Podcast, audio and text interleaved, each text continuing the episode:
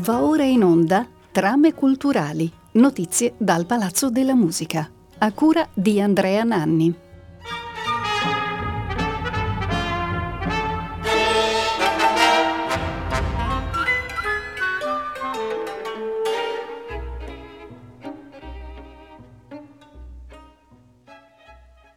Buon anno da Andrea Nanni e benvenute e benvenuti a Trame Culturali, la rubrica di Rete Toscana Classica che ogni mese vi segnala progetti e appuntamenti con il mondo della cultura nella città di Prato. Questa puntata di gennaio va in onda eccezionalmente nel secondo mercoledì del mese, ma da febbraio torneremo in onda regolarmente il primo mercoledì del mese, sempre alle 12.40 e in replica il venerdì successivo alle 18.40.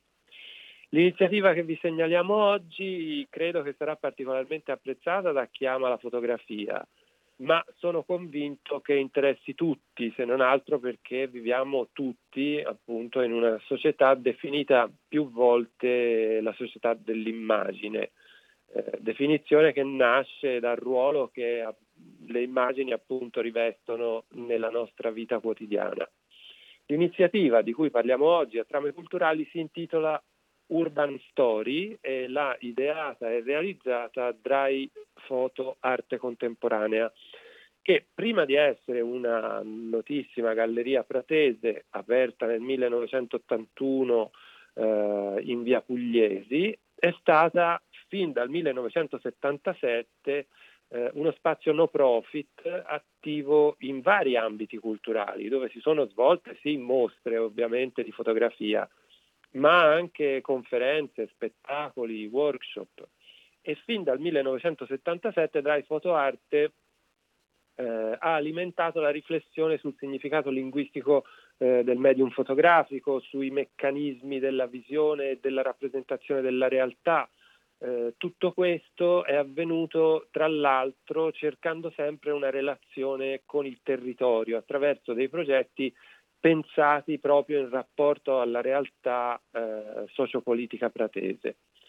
Dal 2011 poi Dry Photo Arte Contemporanea ha cambiato sede, si è trasferita da via Pugliesi in via delle Segherie, eh, dove sta per partire tra pochi giorni una sezione dal vivo, per quanto è possibile fare qualcosa dal vivo in questo momento di pandemia, eh, di questa iniziativa che si intitola Urban Story. Mm, ne parliamo con Vittoria Solini, che è la direttrice di Dry Photo e testimone in prima persona eh, di questa avventura cominciata appunto nel 1977 e ancora oggi eh, estremamente vitale. Vittoria Solini è con noi al telefono, benvenuta a Trame Culturali.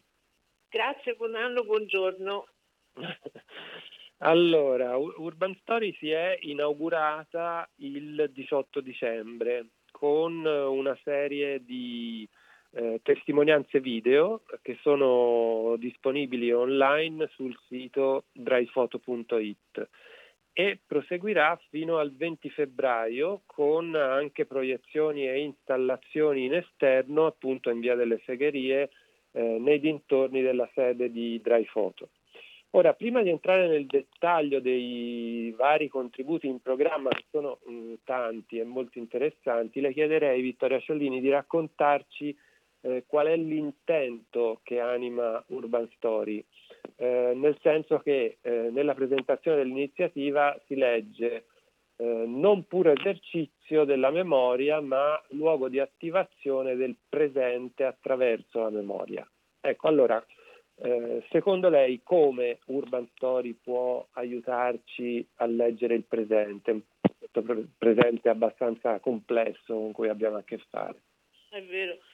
Sì, eh, niente, allora, è un po' la nostra storia, no? In questo periodo di chiusura, di pandemia, dove potevamo fare niente di iniziative aperte al pubblico, ci siamo interrogati, abbiamo vinto il bando Toscana in contemporanea 2020 della Regione Toscana che era un bando completamente digitale e ci siamo chiesti come potevamo da questo bando che per noi era di chiusura perché cioè, prevedere un bando che vede solo, cioè prevedere un prodotto che è solo online, che non, vede, che non ha relazione con le persone, un po' mm. per, il, per quello che è l'arte e un po' per quello che è la nostra storia era comunque un discorso di chiusura.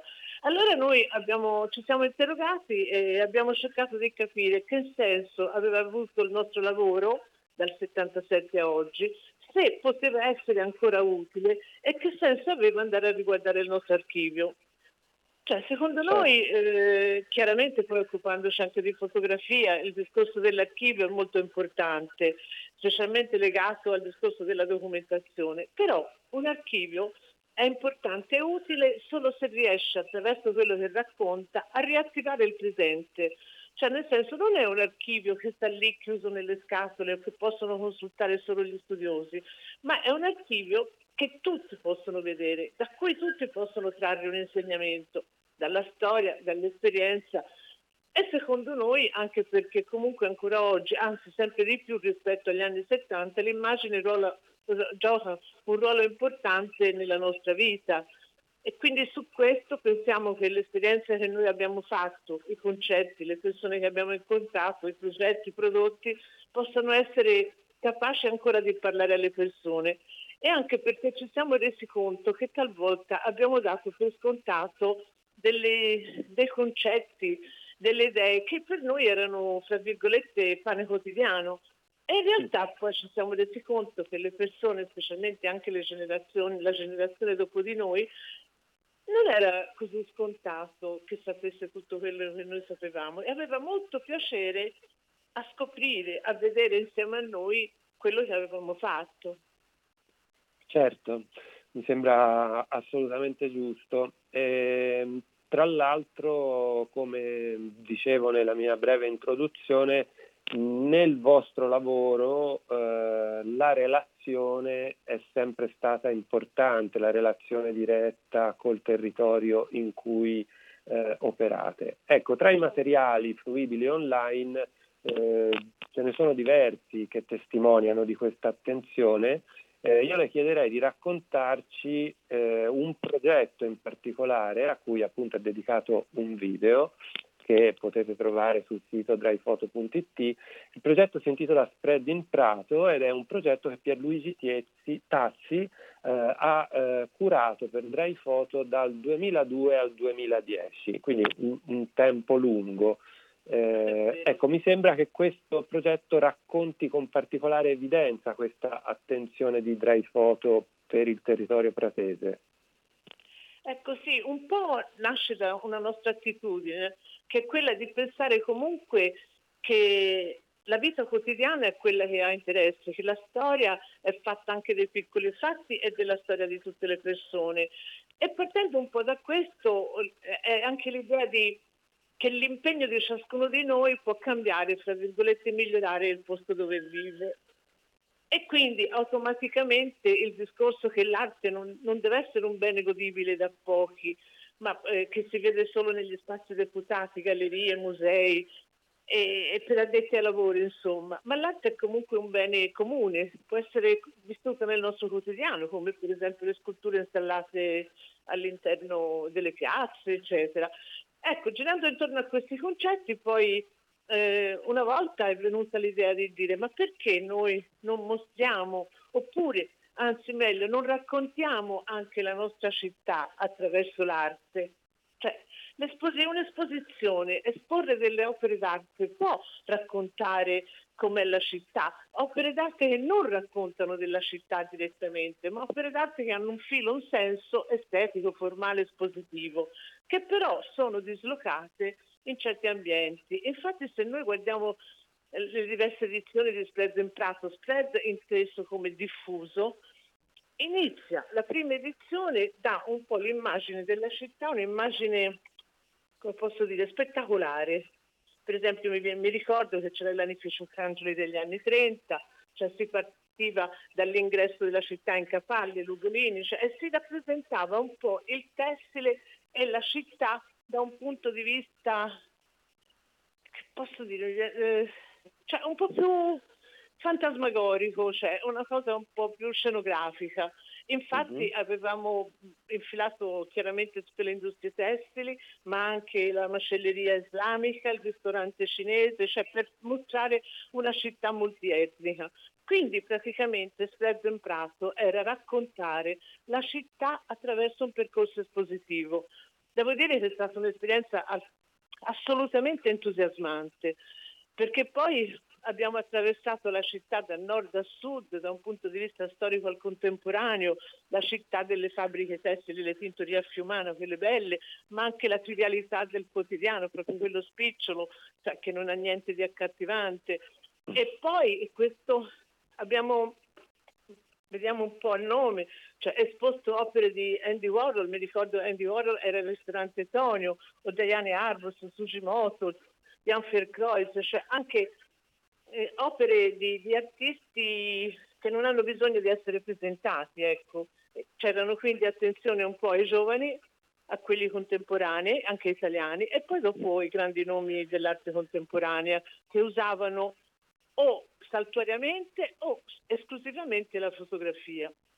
Tutto questo percorso si è poi, ha avuto poi due tappe mediane, diciamo, le prime tre edizioni 2002, 2006, 2004 sono state delle edizioni classiche, diciamo noi, perché mm. praticamente avevamo, facevamo un percorso espositivo che invedeva la città.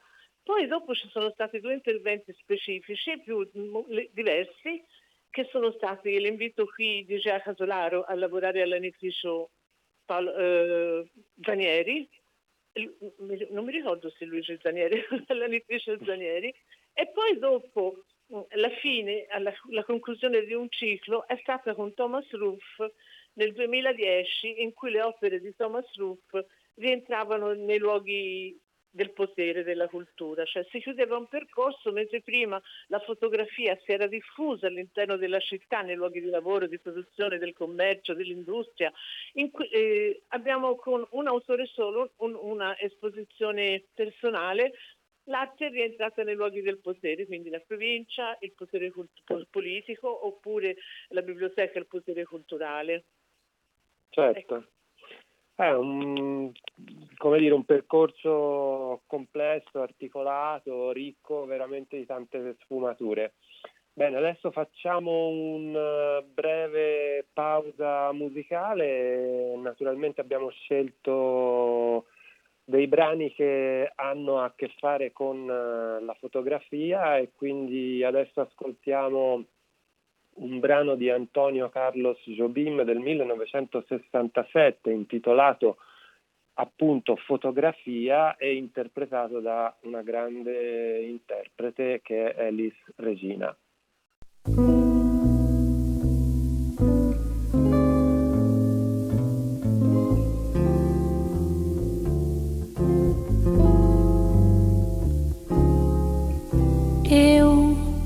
você, nós dois, aqui nesse terraço à beira-mar.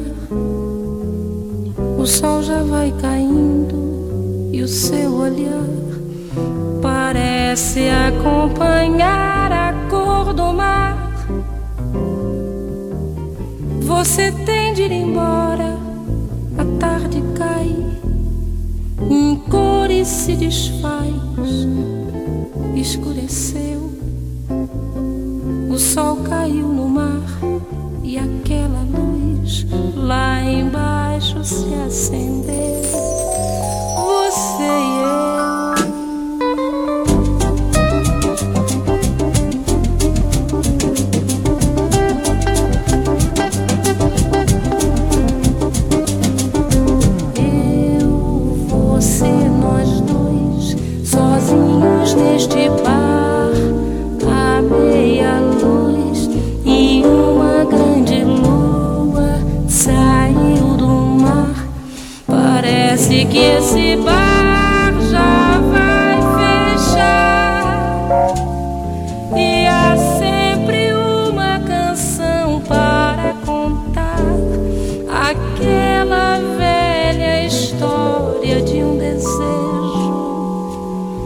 Que todas as canções têm para contar. E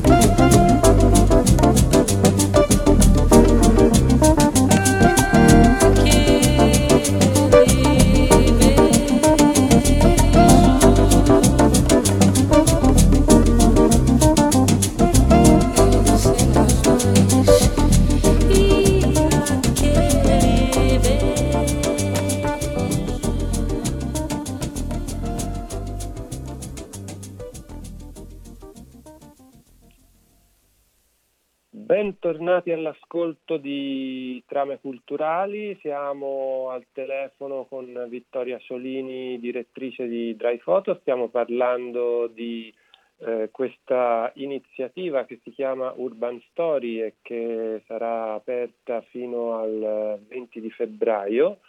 Um, Parlavamo prima appunto del, di, di, grandi nomi anche che sono stati presenti nella storia eh, di, di Dry Photo.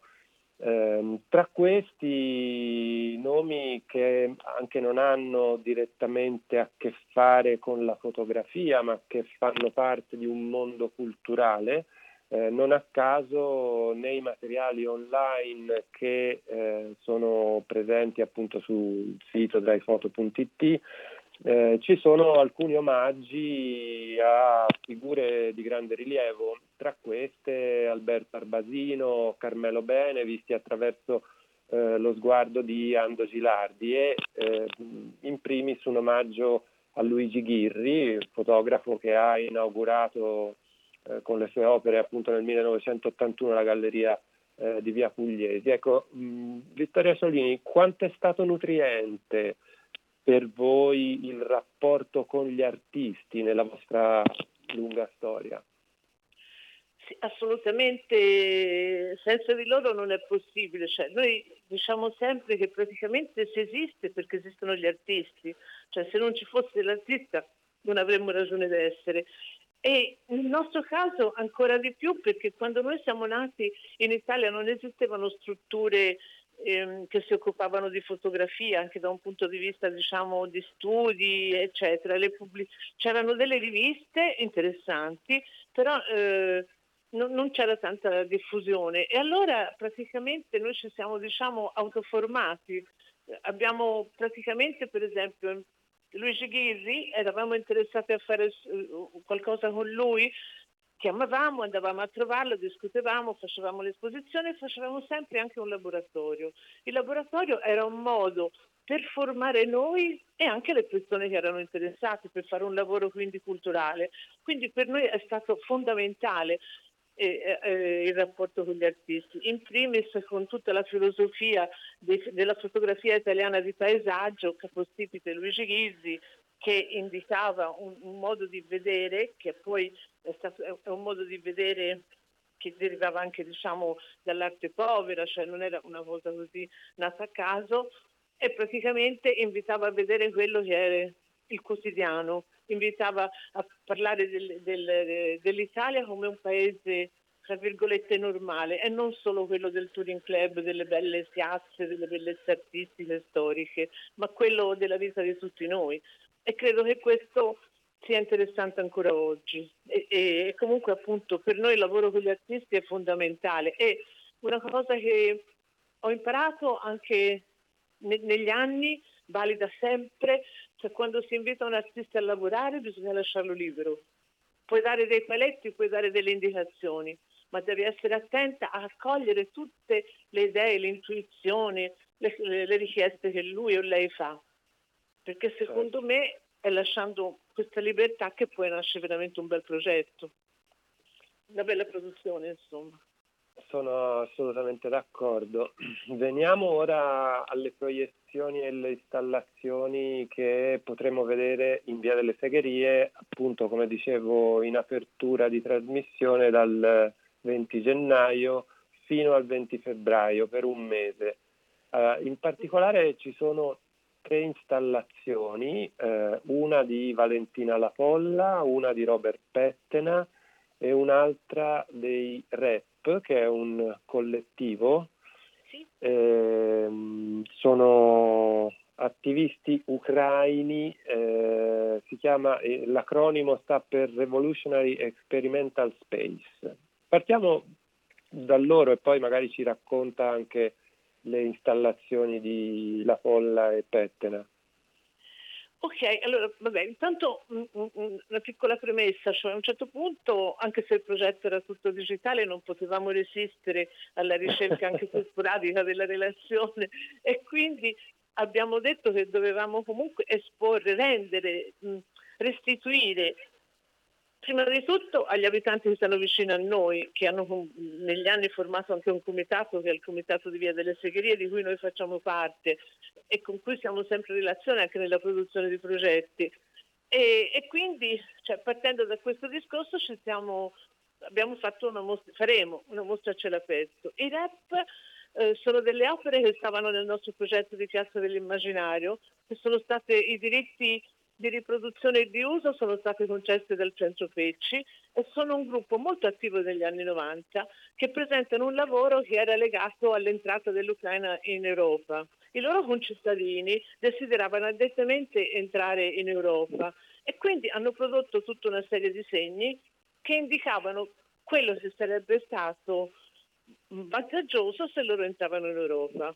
E sono un gruppo veramente molto interessante e molto attivo ancora mentre Pollicina, l'opera di Valentina La Folla, nasce direttamente, è stata prodotta per un... Ah, perché, pre, che non ho detto in premessa e dico ora, sono opere che non sono state fatte oggi, sono opere che anche loro vengono dal nostro archivio e quindi abbiamo detto bene, tiriamo fuori non solo le immagini, mettiamo fuori anche delle opere. Quindi sono opere già fatte negli anni passati. Valentina La Folla nel 2017 propone Pollicina che è una lampada stradale che parla e si accende, si illumina quando uno passa sotto. Cioè c'era tutto il discorso della sicurezza, eh, sempre tutte le volte viene detto eh, qui c'è, è buio, cosa si fa, eh, mettiamo le telecamere, eccetera. La proposta dell'artista era stata questa lampada che quando si passava si accendeva e parlava e, e parlando diceva praticamente eh, gli aforismi che si trovano nei baci perugina e nei biscottini della fortuna. In tutte le lingue, in, no, in tutte no, ma in, in, diverse lingue che ci sono a Prato. E quindi è buffo perché poi se uno passava di lì faceva uno scossone, dov'è chi parla? e quindi la riproponiamo nel nostro giardino che anche lui è un'opera d'arte, Giardino Melampo. E poi dopo invece l'opera di Robert Petna è una serigrafia, un dragone, uh-huh. e che è stata fatta per un, non mi ricordo più l'anno, vediamo forse il 2012 2011, era. 12, ecco, grazie. È stata fatta nel 2012 è il Drago e San Giorgio perché nostra, in occasione di un capodanno cinese. Perché la nostra, nella nostra cultura il santo, o chi per lui il guerriero, uccide sempre il drago. Nella cultura cinese invece il, il, drago cammina per le strade, specialmente nei giorni del Capodanno, e va ad augurare fortuna, benessere, prosperità, eccetera. E quindi era stata messa in evidenza questa contraddizione, questa differenza fra le due culture. E le opere erano state installate abusivamente sia in Piazza del Duomo che in Piazza del Comune. E quindi quest'opera ritornerà su una facciata di una casa di Via delle Segherie. E poi ci sarà anche una proiezione visibile diciamo in un angolo e, e, niente che sarà la proiezione del materiale che noi abbiamo prodotto. Tutto certo. questo non avrà chiaramente inaugurazione, niente, ma sarà visitabile, usciremo con degli orari, uno passa di qui e lo vede, ecco. Certo.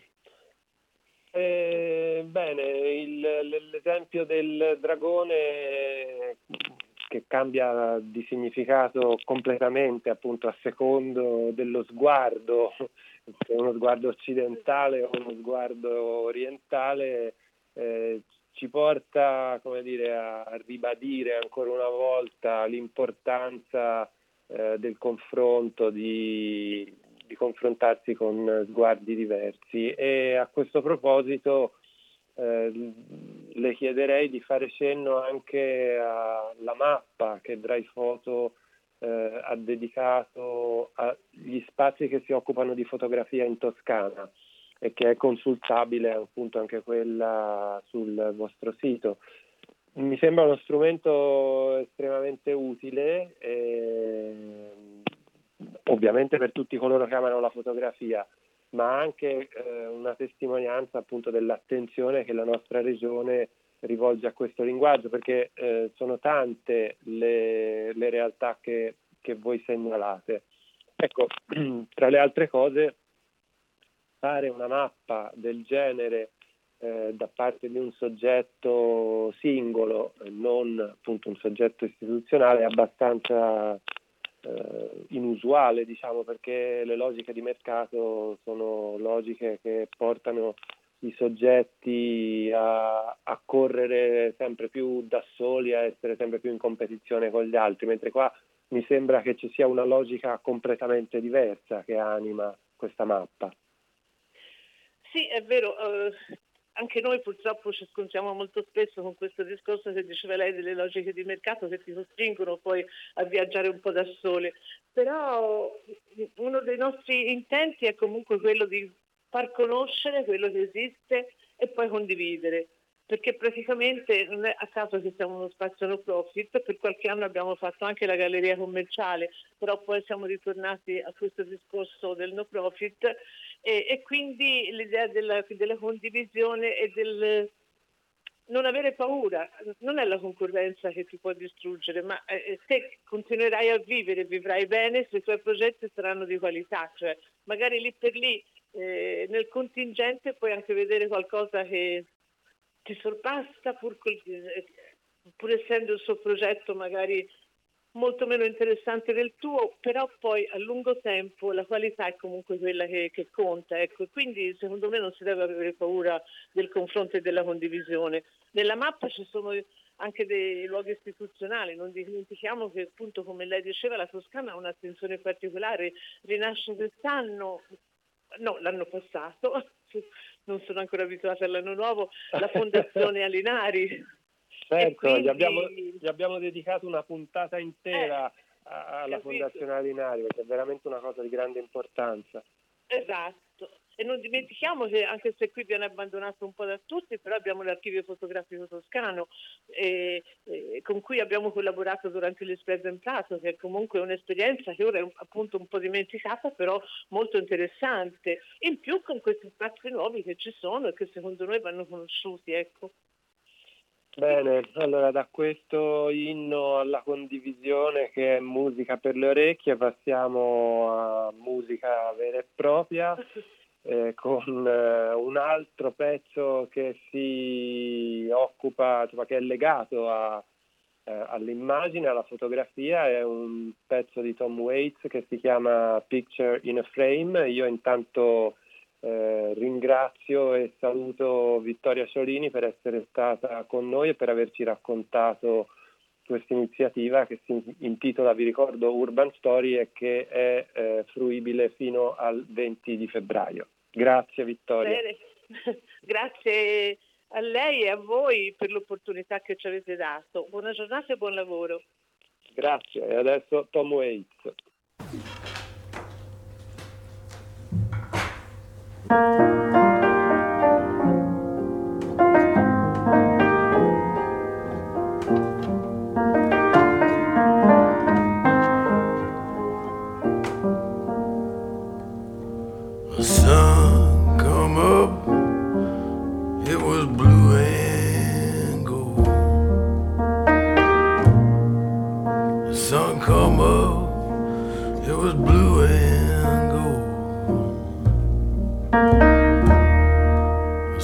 come up, it was blue and gold. Ever since I put your picture in a frame,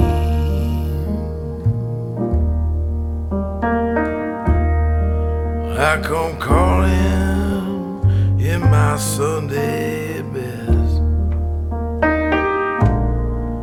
I come calling in my Sunday. I come calling in my Sunday best. Ever since I put your picture in a frame.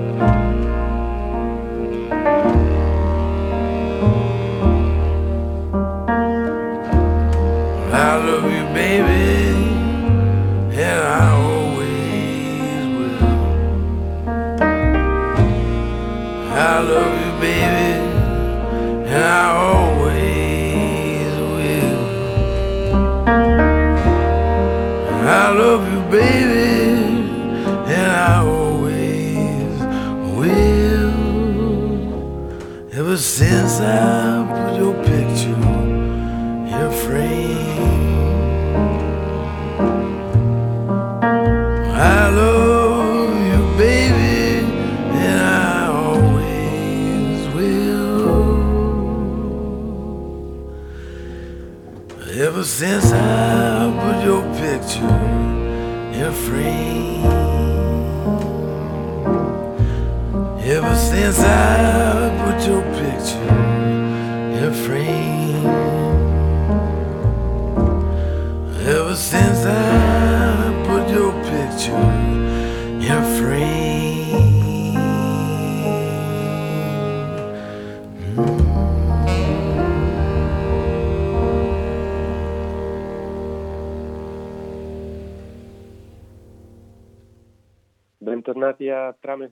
Culturali da Andrea Nanni, abbiamo appena ascoltato Picture in a Frame di Tom Waits a conclusione di una bella intervista a Vittoria Ciolini, direttrice di Dry Photo che ci ha parlato eh, di questa iniziativa intitolata Urban Story, eh, fruibile sia online sia dal vivo in via delle Segherie a Prato. Eh, la sezione dal vivo è sarà fruibile dal eh, 20 di gennaio fino al 20 di febbraio. Prima di chiudere questa puntata vi ricordo che fino al 19 giugno rimarrà esposta in Piazza del Duomo eh, una scultura di Anthony Gormley. Eh, abbiamo parlato con Vittoria Ciolini appunto dell'importanza dell'arte di entrare negli spazi pubblici o comunque in spazi eh, non eh, istituzionali eh, la scultura di Gormley si intitola Shy, che vuol dire timido, e, e, e, l'installazione di questa statua nel cuore di Prato è stata resa possibile grazie alla collaborazizione tra il comune di Prato, il Centro per l'Arte Contemporanea Luigi Pecci e l'Associazione Arte Continua. È una scultura uh, a vederla da un senso di leggerezza, ma è realizzata con 3.600 kg di ghisa ed è alta 4 metri, eh, quindi una scultura che porta in piazza del Duomo i materiali eh, della rivoluzione industriale, una scelta ovviamente anche questa non casuale per la vocazione industriale della città. E, ehm, ma la cosa particolarmente interessante è che con quest'opera monumentale eh, Gormley, che è un artista londinese nato nel 1950, eh, cerca di ribaltare la funzione celebrativa del potere che tradizionalmente si associa ai monumenti pubblici. Eh, cerca piuttosto di interrogare invece i passanti eh, sulla loro sfera più intima, quella più vulnerabile, eh, la sfera emotiva in cui la timidezza appunto eh, spesso prende il sopravvento. Quindi con questo invito a andare a vedere eh, la, la, scultura di Anthony Gormley in Piazza del Duomo siamo arrivati ai saluti, Trame Culturali tornerà mercoledì 3 febbraio, nel frattempo questa puntata sarà trasmessa in replica venerdì 15 alle 18.40 e da sabato 16 sarà disponibile in streaming sul nostro sito. Ringrazio Valentina Marchi per la parte tecnica e saluto ascoltatrici e ascoltatori rinnovando i miei auguri di buon anno e ricordando che la musica di Rete Toscana Classica è sempre con voi.